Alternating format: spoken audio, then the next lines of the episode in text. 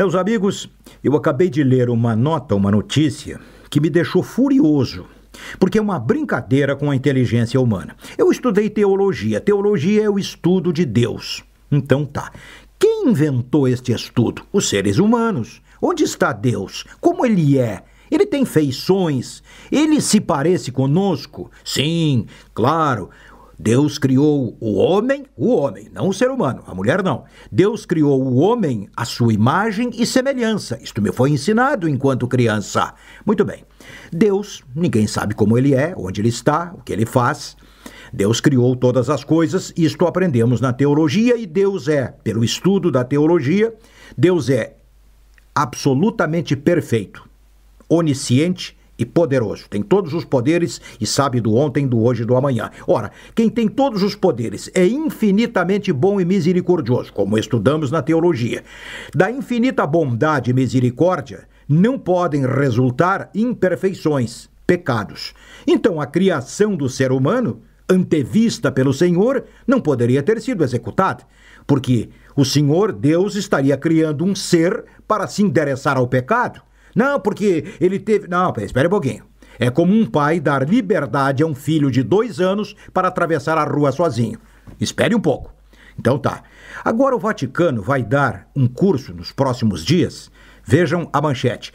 O que 250 padres aprenderão no curso de exorcismo do Vaticano?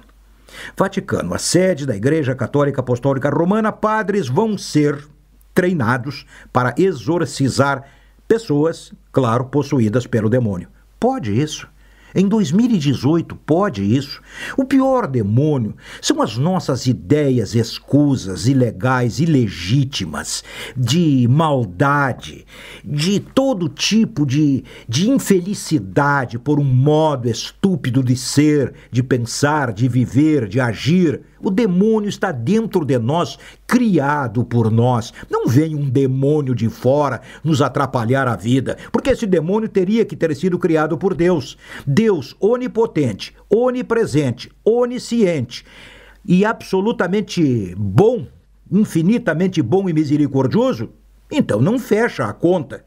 O Vaticano tem que achar mais o que fazer, como, por exemplo, liberar, dar mais liberdade às mulheres, às mulheres freiras. Ou você já viu alguma freira dançando um funk, ainda que respeitosamente, numa tela de televisão? Você não viu e não vai ver. As mulheres não têm poder na igreja, mas os padres podem usar bloss nos lábios, não nos lábios não, nos beiços. Neste caso é beiços. Pode usar cinta de cowboy, calça de cowboy, botas de cowboy, chapéu ajeitado, piscar de olho para cá, piscar de olho para lá, dançar, rebolar, cantar, tocar violão, tudo. Eles podem, os padres, os homens. E as mulheres? Por que as freiras não podem? Aí está o grande demônio que tem que ser exorcizado da Igreja Católica. Homens e mulheres, ou são iguais, absolutamente iguais, ou há um demônio entre eles. Quem o criou? Quem o alimenta? Por que razões? É isso e até a próxima.